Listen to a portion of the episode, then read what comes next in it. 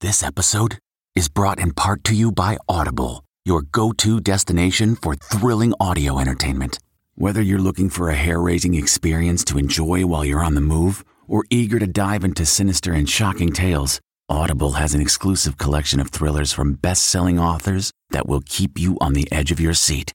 Like James Patterson's first audio only thriller, The Coldest Case.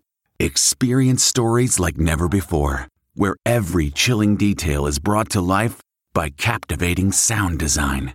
Plus, as an Audible member, choose one title a month to make yours forever.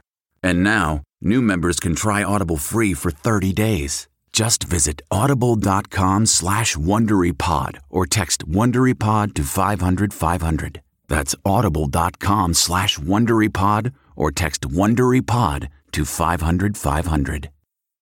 Have you ever covered a carpet stain with a rug? Ignored a leaky faucet? Pretended your half painted living room is supposed to look like that? Well, you're not alone. We've all got unfinished home projects. But there's an easier way. When you download Thumbtack, it's easier to care for your home from top to bottom. Pull out your phone, and in just a few steps, you can search, chat, and book highly rated pros right in your neighborhood. Plus, you'll know what to tackle next because Thumbtack is the app that shows you what to do, who to hire, and when. So say goodbye to all those unfinished home projects and say hello to caring for your home the easier way. Download Thumbtack and start a project today. I'm Margaret Brennan in Washington, and this week on Face the Nation, across the country and around the world, the COVID 19 or coronavirus emergency goes from bad to much worse. With one in four Americans under orders to stay home unless it's absolutely essential to go out, fear and uncertainty have become the new normal. It's now at 148 foreign countries. Can you believe that? States are struggling to line up resources and equipment to ensure they can handle the now inevitable onslaught of new infections. In some places, testing is now limited to healthcare workers and those who are seriously ill. In New York State, the situation is dire. We are literally scouring the globe looking for medical supplies. President Trump is under pressure and under fire for continuing to send out confusing signals about the federal government's response. What do you say to Americans who are watching you right now who are scared? Uh, I say that you're a terrible reporter. That's what I say. I think it's a very nasty question, and I think it's a very bad signal that you're putting out to the American people. The American people are looking for answers and they're looking for hope. But is the president spreading false hope by promoting drugs that have not been proven to be effective in treating coronavirus? May work, may not work. You know, I'm a smart guy. I feel good about it. We'll have the latest on the situation in the U.S. and around the world, as well as an update on what's likely to be the biggest economic bailout in history. Dr. Anthony Fauci of the National Institutes of Health, former FDA Commissioner Dr. Scott Gottlieb, former Director of the National Economic Council, Gary Cohn, will all join us. Finally, John Dickerson's perspective on leadership in times of crisis. All that and more is just ahead on Face the Nation.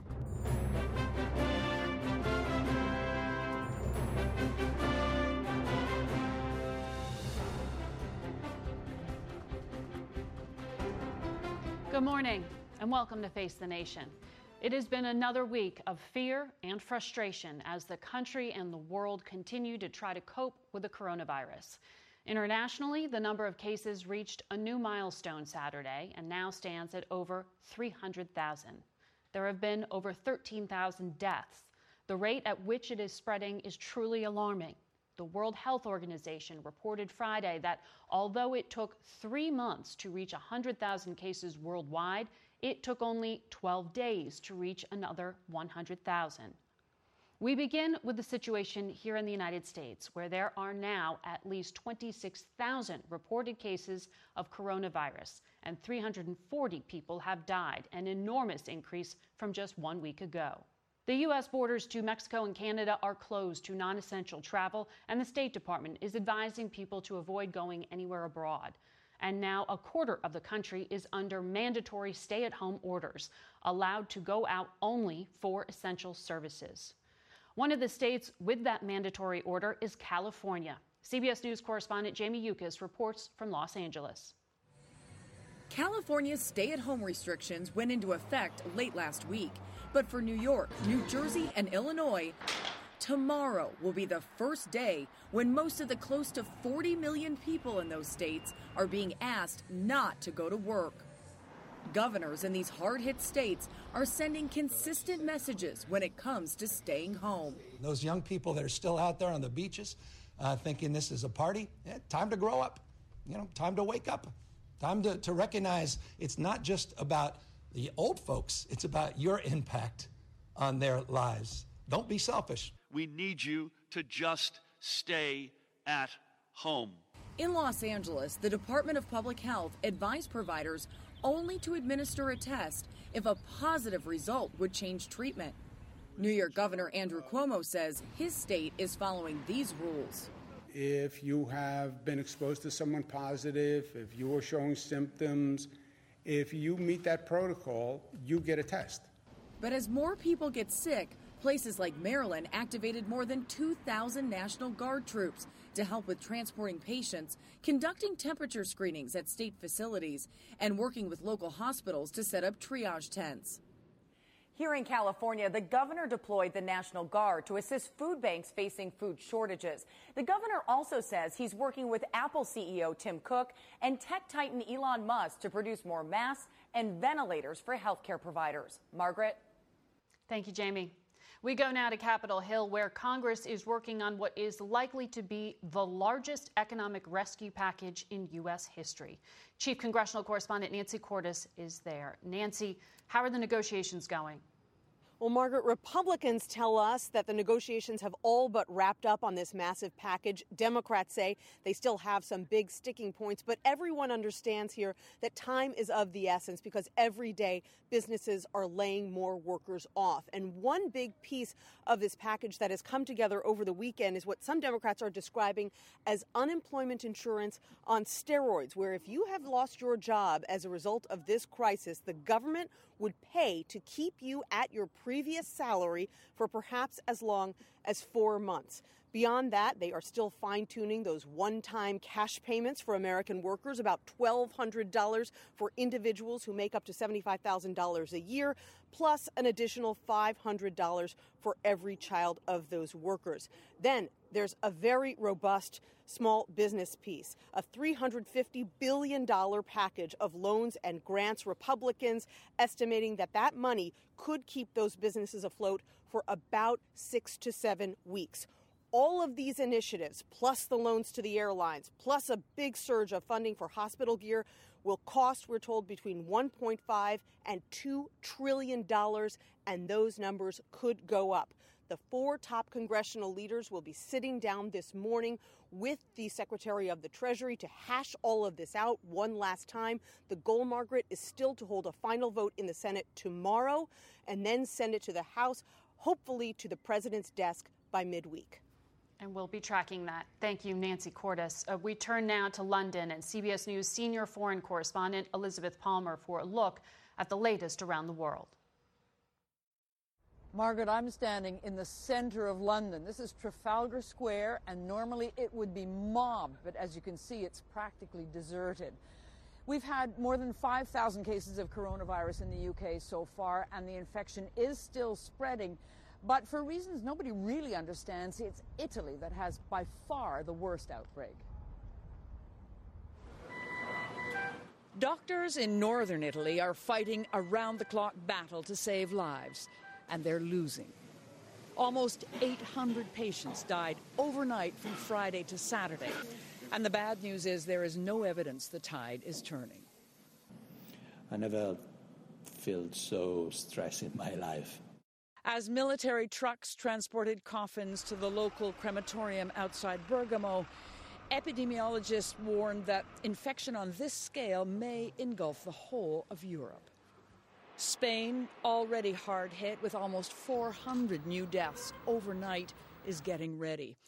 Health officials in Madrid, for example, are setting up a vast temporary hospital in a conference center. Here in Britain, there was a last Friday night hurrah at pubs before the government ordered them shut this weekend, along with restaurants. Everywhere, along with the anxiety, is extraordinary compassion. When coronavirus meant that the body of Betty Ryan was driven to the cemetery in the west of Ireland with neither funeral nor wake, most of the town turned out to say goodbye in a spontaneous guard of honor. The other major center of the outbreak is Iran. It's got an infection rate and a death rate similar to Spain's and climbing.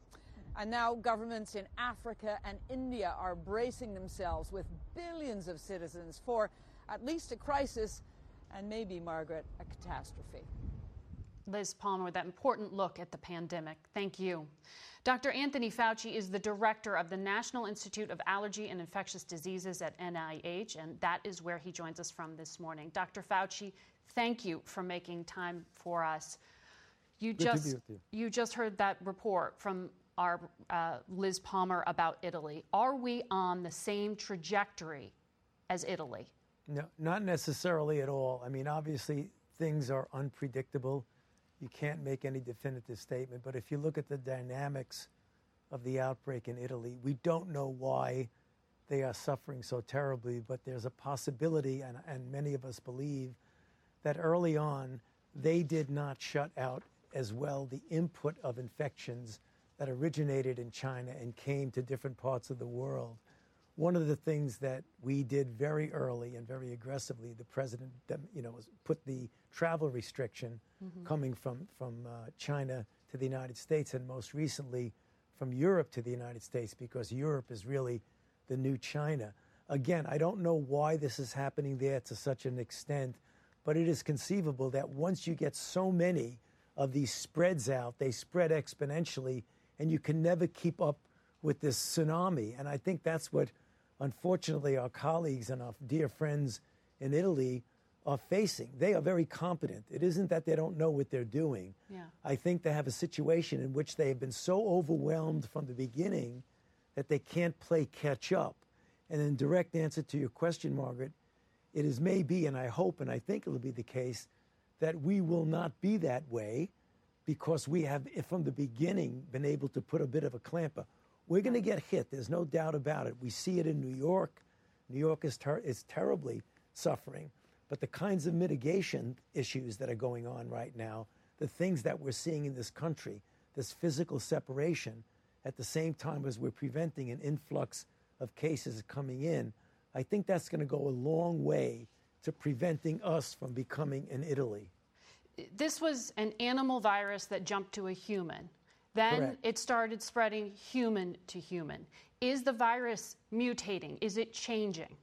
Well, uh, this is an RNA virus, Margaret, and it always will mutate. The real question is so that people don't get confused. Viruses can mu- mutate with no substantial impact on its function. So I have no doubt it's mutating as all RNA viruses mutate. We have not seen thus far any type of change in the way it's acting, but we're keeping a very close eye on it because it is conceivable that it could mutate and change some of the ways that it performs. But we have not seen that yet, but we're not going to just not pay attention to it. we're going to follow it closely. Uh, uh, That's very important to highlight there. You know, one of the things that stood out this week in some of the briefings we heard from the White House was this mention, particularly from your colleague, Ambassador Birx, that young people in Europe seem to be affected in a way that was unexpected. And we heard from the CDC this week 20% of the hospitalizations in this country um, were between the ages of, of 20 and 44. You're Why Yeah. are young people getting affected this way when it wasn't expected? You're absolutely correct, and you just nailed a very important critical issue that we're looking very closely at. You know, it looks like there's a big difference between that demography, as we call it, from China and what we're seeing in Europe. Now, we have to look at the young people who are getting seriously ill from the European cohort and make sure it isn't just driven by the fact that they have underlying conditions, because we know that underlying conditions, all bets are off, no matter how young you are. If you have an underlying serious medical condition, you're going to potentially get into trouble. But if they don't have underlying conditions, that will be something we have to really examine as to why we're seeing it here, but we didn't see it in China. So we're going to look at that very closely. You mentioned, uh, in particular, New York and, and, what may be coming there. Uh, the president has tweeted this morning that Ford, GM, and Tesla have been given the go ahead to make ventilators. There's been this back and forth over whether the president actually has ordered companies or not to produce needed medical equipment. What have these companies agreed to do, and when will medical professionals have what they need?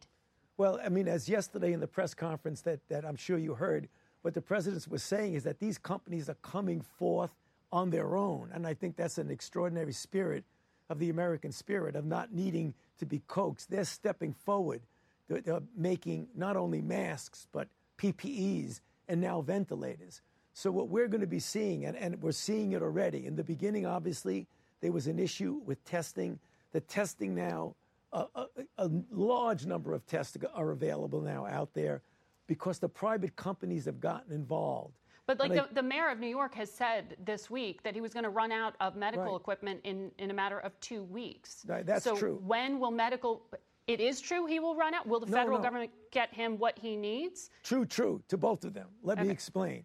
We were at the at the task force meeting yesterday, and it was very clear that the issue in New York was right on the front burner. And the situation is now that the resources that are being marshaled are going to be clearly directed to those hotspots that need it most. And clearly that's California, Washington State, and obviously New York is the most hard hit. So not only is New York trying to get resources themselves, but we're going to be pouring it in from the federal government. So it would be a combination of local and federal, but it's very, very clear that they are a very high priority. You are the leading infectious disease expert in the U.S. government. You said this week um, that you differed from the president in his assessment that a combination of two drugs, hydrochloroquine and azithromycin combined, could uh, have the outcome that he described to the public they possibly could. Where, who is the president listening to? And do you see a concern here that those drugs could uh, become you know, basically oversubscribed, and there could be a shortage that could impact people who have persistent medical issues like lupus and need those. Okay, so Margaret, there's an issue here of where we're, we're coming from. The president has heard, as we all have heard, what are what I call anecdotal reports that certain drugs work. So what he was trying to do and express was the hope that if they might work, let's try and push their usage. I, on the other side, have said I'm not disagreeing with the fact anecdotally they might work, but my job is to prove definitively from a scientific standpoint that they do work. So I was taking a purely medical scientific standpoint, and the president was trying to bring hope to the people. Mm-hmm. I think there's this issue of trying to separate the two of us. There isn't fundamentally a difference there. He's coming from it from a hope layperson standpoint. Okay. I'm coming from it from a scientific standpoint. And we wish you the best. Uh, thank you very much, Doctor. Good, good to be with you. We go now to the former director of the National Economic Council under President Trump, Gary Cohn. He is back in the private sector now, and he joins us this morning from Long Island. Good morning to you. Good morning, Margaret. Uh, we have Congress negotiating the largest economic bailout package, relief package in history. And the Treasury Secretary said this morning that if it doesn't work, they will go back and ask for more money in 10 to 12 weeks. Yep. This doesn't sound like there is a timeline on the horizon. Can you give me a scale of what kind of economic pain is coming? Margaret, as we've all been talking about, the economic pain is enormous. You know, you think of all the workers that have been forced out of their jobs um, and, and the economic activity that goes along with that, that is not going on and will not go on anytime in the near future. So, what Congress is trying to do, and I applaud what they're trying to do, both on the large businesses and the small business, is they're trying to do an income replacement plan. Keep as many people employed and on companies' payrolls as you can and allow them to keep living, allow them to buy their groceries, allow them to buy the drugs and medicine that they need to live their lifestyle, and simultaneously keep them on the books and records of companies. So when the economy does turn around, and it will turn around, People know where they work and they can go back to work immediately instead of going through the whole rehiring process. It would be a shame if we let people go, terminated them, put them on unemployment, and then had to try and rehire them once we started the economy. But uh, despite that, there are expectations and estimates from banks like Bank of America that this week alone, 3 million people could file for unemployment, uh, uh, unemployment. And that Goldman Sachs, your old firm, says that number is like two and a quarter million. These are massive numbers. What about those people? How do you uh, provide some kind of support? So, what the bill in Congress is doing, and, the, and there's two parts to it. There's the Collins Rubio piece for the businesses under 500 employees, and there's the larger piece for businesses over 500 employees. These are massive, and I mean massive stimulus packages that are designed to allow companies to borrow money, and, and the loans will be forgiven, to keep their employees on the payroll. The people that applied for unemployment last week and that were terminated last week, they were terminated prior to these, this legislation existing. Right. Hopefully, once this legislation gets passed, and hopefully it's today or tomorrow, and sooner is better, these people can go back on the books and records of their companies and they can get their payroll. They don't have to go on unemployment. What we're trying to do is keep everyone off unemployment, keep them on the books and records of their companies so they can return back to a normalized economy when it exists. And we just don't know when that is yet. Uh, but part of what it seems like is unaddressed at this point is what happens to all those people who count as, as self employed, who, who yeah. are uh, contractors, people who can't necessarily say they're unemployed, but they don't have another paycheck coming. What about them? Margaret, I think that you just hit on a very important topic, and, and I've been talking a lot about this. You know, we've got people that work at big companies, we've got people that work at small companies, and then we've got this big piece of the economy that's either self employed or contract labor. Think of people that work at stadiums and arenas. Think of people that work in catering businesses. Think of Uber drivers and Lyft drivers. They need to get compensated as well. What I would encourage in the legislation, hopefully this is in there, we go back to those companies that hired part time labor or hired labor as needed, and you go back and look at what you were paying them for the last month or the last two weeks, and you go back and pay them that exact amount of money. And those companies can actually go to the two facilities that are created, borrow that money, and be relieved of that debt, and compensate their people as well. How long do you think the bailout that's being put together will buy us before you see job cuts? Well, what they're trying to do, and I applaud this, is not have job cuts. Allow businesses to keep all of their employees on right. the books and records and continue to pay them their salary. We just that would know. be the best. That would be the best outcome. We don't know if there's any ambiguity. Companies are going to act rationally and they're going to cut employees because they're, con- they're going to constrain their most scarce capital, which is which is dollars. They're going to hoard dollars, which is the exact wrong thing we want them to do. So, what Congress is trying to do right now is the appropriate measure in forcing money into, into businesses and allowing them to keep all their employees on the books. One of uh, the, the key economic players in this country, a member of the Federal Reserve, one of the presidents, Neel Kashkari, uh, told 60 Minutes that they are seeing a freezing up of new financings for corporations. That sounds like when he's looking out there in the marketplace at credit markets that there is a warning that this could be a financial crisis. So remember, the Federal Reserve Bank in the United States is the lender of last resort. And, and, so far, they have done an adequate job. They have done many of the things they need to do. What the Fed needs to do now is they need to expand, expand who can come to the Fed and borrow money and what securities they will take as collateral. So by expanding the collateral window into municipal bonds, bonds issued by states and local governments who are really feeling the crunch here, those are the people paying out um, some of the medical bills and some of the unemployment insurance and allowing corporate bonds to be pledged at the window as good collateral, we would reopen the corporate borrowing and allow corporates to continue some normal source of economic activity. Or? Or or if we, we, look, there is no or. We're in a time where we have to go do these things. We have to allow that collateral to be pledged, and I think the Fed will get there. They've been moving fairly. They've been moving very fast yeah. on what they've been doing. They just have to continue to expand what they're doing. Gary Cohn, thank you for joining us. Important perspective, and we will be back with more Face the Nation. Be sure to tune in tonight to Scott Pelley's interview with Neel Kashkari. He helped pull the U.S. out of the 2008 recession. That's on 60 Minutes. Sound the gifting panic alarm. We've all been there. You need to find the perfect gift. You have absolutely zero ideas and you don't know where to start. Relax. Now you can use gift mode on Etsy. Gift mode takes the stress out of gifting so you can find the perfect item for anyone and any occasion. Just answer a few short questions about who you're shopping for and what they like, and Gift Mode gives you curated gift ideas based on hundreds of personas. Imagine pages of artisan espresso mugs for the coffee connoisseur in your life, or for the pickleballer, customized paddle covers in every shade imaginable. Etsy's got you covered. Need to find the perfect gift? Don't panic. Try gift mode on Etsy now.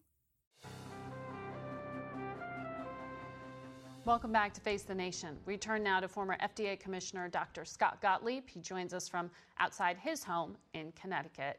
Uh, doctor, good to have you back with us. Um, you've been talking to Congress, you talked to the administration, and you've been clear that you believe there was a, a, a failure to plan in January for March, and you're saying now in March we need to be looking ahead and planning for May. Exactly what is it that all of us need to be planning for? Well, right now we're engaging in broad based, population based mitigation techniques, things like stay at home orders, closing schools. These are population level techniques to try to break off chains of transmission. That's the right thing to do in cities like San Francisco and New York, where we see hotspots, where we see epidemic spread. Unfortunately, we're not engaging in those tactics across the whole country. There should be some form of mitigation across the whole country because we're all at risk. But we need to start thinking about how we transition away from that. Come April, come May, when the epidemic curve starts coming down, we can't just take our foot off the brake immediately. We need to start eh, start including and introducing what we call case-based interventions, trying to do mass screening and identify people who either are infected or who have been in close contact with people who have been infected and go towards more of an individual person approach rather than a population level approach. That planning needs to be underway right now. We need to know how we're going to slowly transition into another paradigm. It's not a question of either or. It's a question of substituting in other techniques that are less intrusive for what we're doing now. You heard uh, Dr. Fauci say there's no doubt we're going to get hit. He mentioned New York. Uh, there are some projections from New York hospitals that a peak could hit within the next 20 days. What is it that Americans need to be prepared for? Well, I think that the scenes out of New York are going to be shocking. I think that the hospitals in the next two weeks are going to be at the brink of being overwhelmed, and we're going to start to see places like Javits Convention Center and other facilities used to start to house people. Um, they're going to start getting thousands of admissions coming into that city. And this was infection that started two weeks ago. The time to hospitalization is 9 to 12 days. I think there's other cities that are at extreme risk. New Orleans is at very high risk and they're not taking appropriate measures. This is a sticky virus. We're learning that much more of the transmission probably happens from touching contaminated surfaces. So any city that has a mass transit system is probably at risk and needs to be taking very aggressive steps. Cities like Chicago, San Francisco, New York, Boston. You've seen San Francisco implement tough yeah. measures. Illinois recently implemented tough measures. We need to continue that right now. Is there an existing antiviral drug that is effective in uh, in at least containing this or preventing someone from getting seriously ill? No, there's drugs that look promising. There's drugs that are in, in proper trials. We really need to continue to conduct research to figure out what works. Right now, there's no drug that looks like it's proven so overwhelming in early stage clinical trials that we can say it's highly promising. There's drugs that suggest that they may have activity against this virus, but the other question is when you introduce the drug. Sometimes when you introduce an antiviral drug late in the course of, of the disease, after people are in the critical care unit and very sick, it may not provide a benefit. Sometimes you have to introduce an antiviral drug earlier, and that's how we treat the flu, for example, with drugs like Tamiflu. We introduce them earlier in the course of the illness, and that's where they have their greatest benefit. So you would agree with Dr. Fauci that there needs to be clinical trials of hydrochloroquine and azithromycin, which the president said he thinks is already effective. Absolutely, and that may not be the drug that ends up holding that was promised. The study that looked at that drug and showed um, activity uh, was, a, was a study that involved about 20 patients and only six in the arm that showed the benefit. And the benefit that they showed was that they decreased the amount of virus in their, in their noses when you did nasal swabs in those patients. So it could very well be that the drug is reducing viral shedding but having no impact on the clinical course of those patients. So the data on that is very preliminary. What we need to do is what we call a master protocol, where we basically test a lot of drugs at once. We randomize patients to different treatments so everyone gets a treatment if they need it and we figure out which is working the best. That's what we did with Ebola, and we came up with some very yeah. effective treatments against Ebola. The, the Trump administration announced this past week that the first trial through NIH of a vaccine uh, was started out in Seattle. Given the timeline for this, do resources need to be refocused from a vaccine into some of the treatments that, that you are talking about? I think absolutely. Uh, we could have a drug, a potential uh, prophylactic drug that could prevent people from getting an infection or even treat an infection as early as this summer. Um, especially when you look at some of the approaches where companies are developing antibodies that directly target the virus. I think this is highly promising. We need to be putting a lot of resources into that. Senator Daines introduced a provision in Capitol Hill that may be included in the final package. And what it would do is it would basically scale up manufacturing right away for the promising treatments that make it into the government sanctioned trials so that if one ends up working, we're ready to distribute it on a mass scale. You have literally millions of doses available. Now, what's going to happen is a lot of those drugs won't work, and we're going to end up throwing away the drug that we manufactured. But I think that's a small price to pay for the benefit of having drug available if, in fact, one proves that it's working. Uh, in other words, taxpayers helping to subsidize some of this research immediately. Um, when do you see us being able to plan about going back to normal life? Well, I think it's going to be a slow transition. I think that the epidemic right now that's underway is probably going to peak sometime in April, probably late April, and tail off into uh, May and June, and hopefully transmission will be broken off in July and August. We need to plan for what we're going to do in the fall to prevent another epidemic and outbreak, but life's never going to be perfectly normal until we get to a vaccine. We're always going to have to implement some measures, but they could be case based measures where we look at individuals and screen very aggressively for the virus and quarantine and isolate individual people rather than quarantining yeah. mass populations. That's what we need to get to. That's going to be a transition, but we can get there. There is a light at the end of this tunnel. Dr. Gottlieb, thank you. And we want to go now to the president and CEO of the American Hospital Association for the latest on how hospitals are battling the pandemic. Richard Pollack joins us from downtown Washington this morning. Good morning to you. Good morning. And let me just say at the outset, I just want to recognize the unbelievable work that's going on in our hospitals by the doctors, nurses, and other healthcare workers. Their dedication uh, and their efforts are ones that we should all very much appreciate. And I think everyone in this country would agree with you on that point, sir. Um, I want to ask you, though, about uh, what we need to know and what Congress should be focused on getting to those medical workers. Yeah. There's about 110 billion promised in this emergency legislation. What does that get the doctors and the hospitals around the country? Is it enough to meet the need? Yeah, um, it's a start, and it's a very good start the American Medical Association, the American Nurses Association, and us, the Hospital Association, all said that we needed a minimum of $100 billion. And we're hopeful that that package will deliver us the assistance that's needed, the tools and resources that are needed so that we can continue to respond to this crisis. Um, this is an unprecedented situation in which we're entering uncharted waters.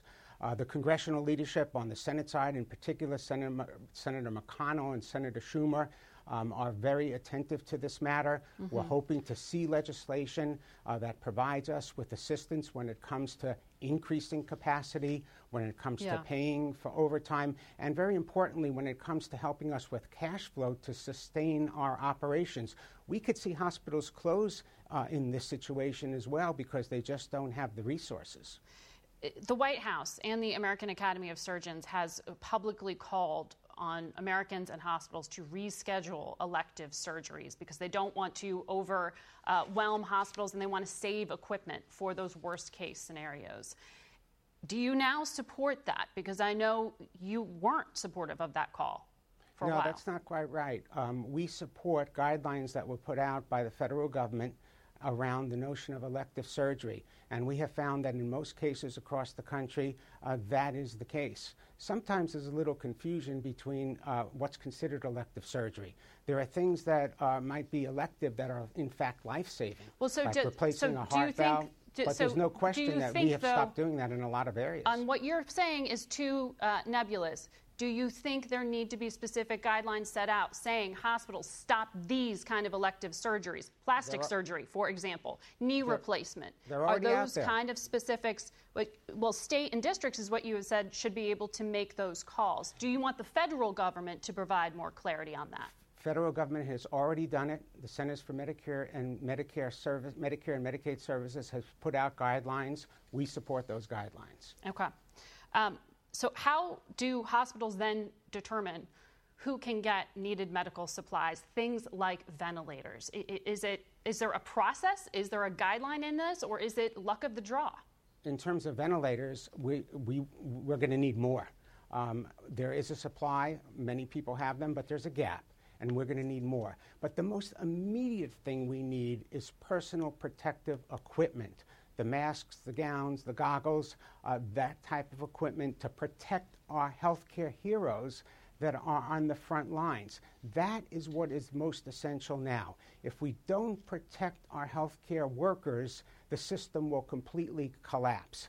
That's what's necessary. And that's why, in fact, we need to see the Defense Production Act employed in an aggressive manner. It's great that people are stepping up uh, but yeah. we need to be more aggressive in getting those supplies to the front lines. Right. They and may be flowing, but we need more. Right. No, and that is why I, I asked Dr. Fauci about that. Thank you very much, Mr. Pollack. We will be right back. What makes a life a good one? Is it the adventure you have? Or the friends you find along the way? Maybe it's pursuing your passion while striving to protect, defend, and save what you believe in every single day. So, what makes a life a good one? In the Coast Guard, we think it's all of the above and more. But you'll have to find out for yourself. Visit gocoastguard.com to learn more.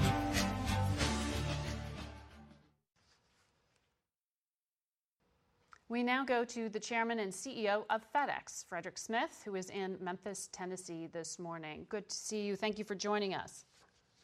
Good morning. Uh, our latest reporting is that this bill Congress is still negotiating contains about $8 billion in rescue money uh, for carriers. Will your company be seeking any part of that federal aid? I don't think so at this point in time. It would only uh, be available or needed by FedEx and the all cargo industry if things really get bad, and then only in the form of uh, loan guarantees. Now, the passenger carriers, which have a $50 billion package, that's a different story. They're in uh, very dire straits with significant lack of demand. That's not the situation with us. In certain cases, our business has actually increased because of this situation. In others, it's declined. So I doubt that we'll need it, but it's a good thing to have there so we don't have to shut down long term projects like facility construction and purchase of airplanes and trucks and things of that nature. Provide some certainty for your planning.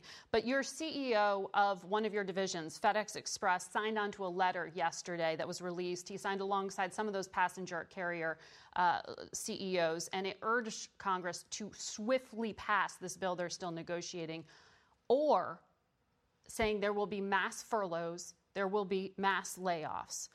What size uh, uh, of layoffs are we talking about? What is your company expecting? Well, FedEx is not expecting any layoffs at all. Quite the contrary, our people are working uh, very heavily on both the business to business side, moving things for hospitals and diagnostic labs, uh, picking up specimens and getting them into uh, the various locations where they can be tested. The passenger carriers, are, again, that's a completely different story.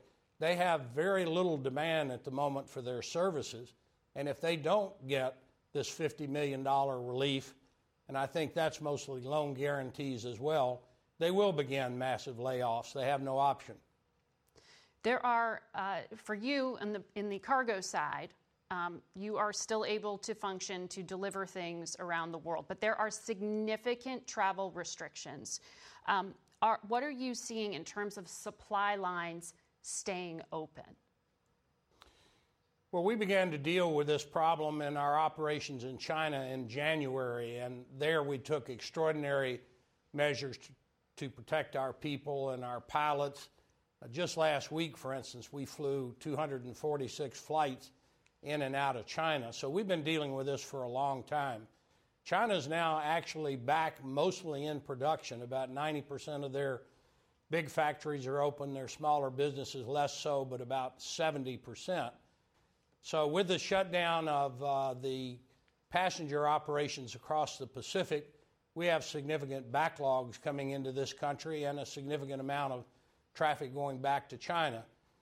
More recently, the same thing's true across the uh, Atlantic. Our mm-hmm. Purple Tail airplanes are carrying a lot of stuff both ways.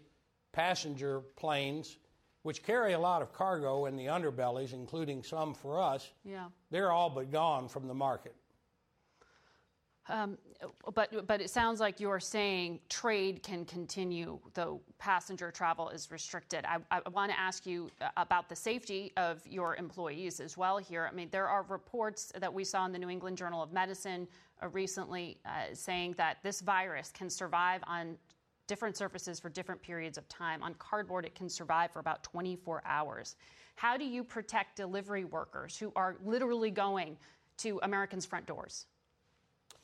Well, we have massive efforts underway in all of our facilities to try to socially distance uh, folks and their workstations.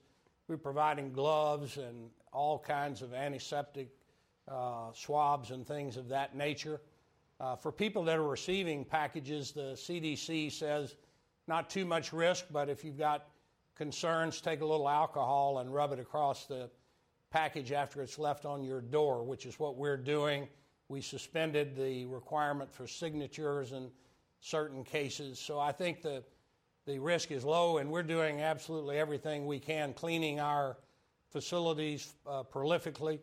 The place I'm talking to you from, one floor up, we had an employee last week that tested positive for it. We cleaned the building. Uh, we have lots of people working from home. So you just have to work through the issue using every measure at your disposal. We're moving uh, prolific amounts yeah. of uh, hand sanitizer, for instance, uh, in our freight company at the moment. I'm sure you are. Uh, Fred Smith, thank you for joining us and giving us your insight. Man, that sunset is gorgeous. Grill, patio, sunset. Hard to get better than that. Unless you're browsing Carvana's inventory while you soak it all in. Oh, burger time. So sit back, get comfortable. Carvana's got thousands of cars under $20,000 just waiting for you. I could stay here forever. Carvana, where car buying meets comfort, meets convenience. Download the app or visit Carvana.com today. Um, this crisis is uh, having an enormous impact, as, as you just heard, um, particularly in the airline industry, but that is the entire travel industry that is affected as well. And we're going to turn again this week to our uh, CBS News transportation correspondent Kris Van Cleave for more. He joins us from our newsroom. Kris, um, we were just talking about the bailout that uh, bailout that Congress is putting forward. This has billions of dollars, not just for airlines, but for retailers, for hotel companies. How much time does this buy them before we see layoffs? Well, the airlines say if they get the package they want, they can avoid furloughs until at least the beginning of September. I can tell you, though, at least two regional airlines have already said they're shutting down because of the coronavirus and the drop in demand. Marriott Hotels has already started furloughing what it expects to be tens of thousands of workers, not only frontline workers, but also amongst their corporate staff, as Marriott has started to shutter some hotels temporarily because demand in the hotel industry, they're running at about 25% of what they should be typically. And the airlines are seeing passenger loads at 20 to 30 percent. Uh, it's just not a viable business without help. There's been this debate over whether uh, the U.S. government and the U.S. taxpayer should essentially just hand over money in a grant to these airliners or whether it should be essentially a loan that could end up looking something like taking a stake as they did during the auto bailouts. What is it that the industry is actually asking for? Sure. So the airlines are asking for a mix of immediate grants to keep their payrolls operational through at least the end of August. They're also asking for a package of loans and, some tax changes, some tax benefits that would help them weather this. You know, an airline told me that, listen, they're going to operate about 40% of the network they were operating just at the beginning of March. And they said we can't afford to be 40% of an airline with 100% of the payroll unless somebody steps up to fill in the gap. It's just not viable. What's in the Senate bill appears to be a package of loans, and airlines and their labor unions are worried that that won't be sufficient to keep uh, to avoid large-scale furloughs uh, in the airline industry. Uh, the hotels already seeing that, so uh, clearly there is a, a pressure to, uh, uh, from the airline standpoint, to get an influx of cash immediately. In exchange for that, they've said that they will, will not furlough workers until uh, at least September, that they'll put limits on executive compensation, stock buybacks, and dividends. Uh, and certainly Congress can add other terms to that. So, uh, functionally, what does that mean? Is air travel essentially going to be shutting down? Well, we just uh, today saw that Emirates, one of the larger global carriers, is going to suspend all passenger travel uh, later this month. Uh, U.S. air travel domestically, the president has said he wants to keep uh, it, it, going domestically at least for uh, absolutely essential travel. Um, but the airlines without any support say they'll be out of money in the coming months. Already, we've seen a dramatic decline. Um, some numbers for you. A year ago, TSA screened 2.5 million travelers in a day. Uh, on Thursday, they screened fewer than 600,000. Uh, at the beginning of the month, they were screening about 2.5, 2.3 million. Uh, you can see the drop off 76% decline in travel. Yeah. Uh, that's very challenging, Margaret, but the no plan doubt. is to keep the planes flying for now. No doubt. Kris Van Cleave, thank you. We'll be back in a moment.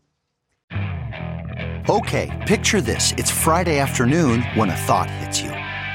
I can spend another weekend doing the same old whatever, or I can hop into my all new Hyundai Santa Fe and hit the road. With available HTRAC, all wheel drive, and three row seating, my whole family can head deep into the wild. Conquer the weekend in the all new Hyundai Santa Fe.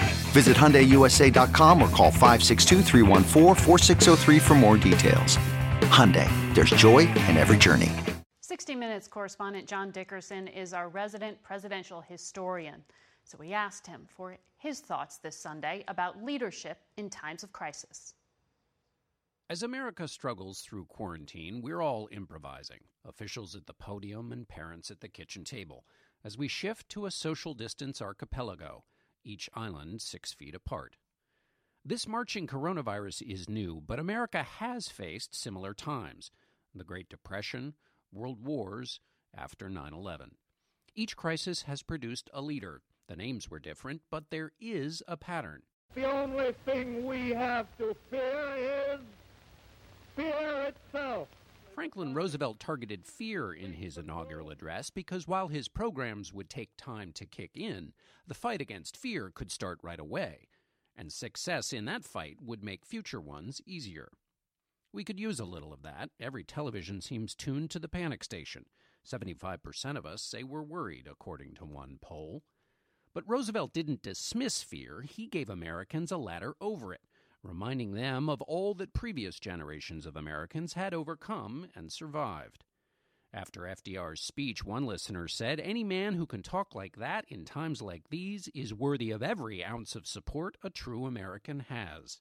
A leader helps tell us who we are, says Reagan's speechwriter Peggy Noonan. We lean forward, hungry to hear, she says. Now we will hear the thing we longed for. That's how leadership works. It's not just blowing a trumpet, but sounding a call that people hear and respond to. It's the difference between a locker room speech and locker room talk. The best leaders trust the public and make them allies, says Amanda Ripley, who has studied disasters of all sorts and how to respond to them. The public performs extremely well when they are treated like grown ups and told the truth. This is why Dr. Anthony Fauci has become a hero. People crave facts. Leaders know people don't panic when they are informed. Instead, they are spurred to help. President Eisenhower said leadership consists of nothing but taking responsibility, including for everything that goes wrong, and giving your subordinates credit for everything that goes well. A leader taking responsibility no matter what shows that someone asking for sacrifice is also willing to sacrifice. Showing grace in that duty also puts a leader in worthy company with all the nurses, doctors, and other Americans who show us every day that while the vaccine will come from the laboratory, the will to fight is already inside us. We thank you for watching Face the Nation today. We've worked hard, mostly from home like many of you, but we are here with minimal staff. We'll be back next week to continue giving you the best information that we can.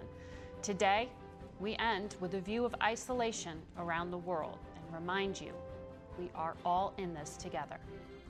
I'm Margaret Brennan. Today's guests were Director of the National Institute of Allergy and Infectious Diseases, Anthony Fauci, former FDA Commissioner, Dr. Scott Gottlieb, President and CEO of the American Hospital Association, Richard Pollack, former National Economic Council Director, Gary Cohn, and Chairman and CEO of FedEx, Frederick Smith. The executive producer of Face the Nation is Mary Hager. This broadcast was directed by Allison Hawley. Face the Nation originates from CBS News in Washington. For more Face the Nation, we're online at facethenation.com and you can follow Face the Nation and CBS Radio News on Twitter and Instagram.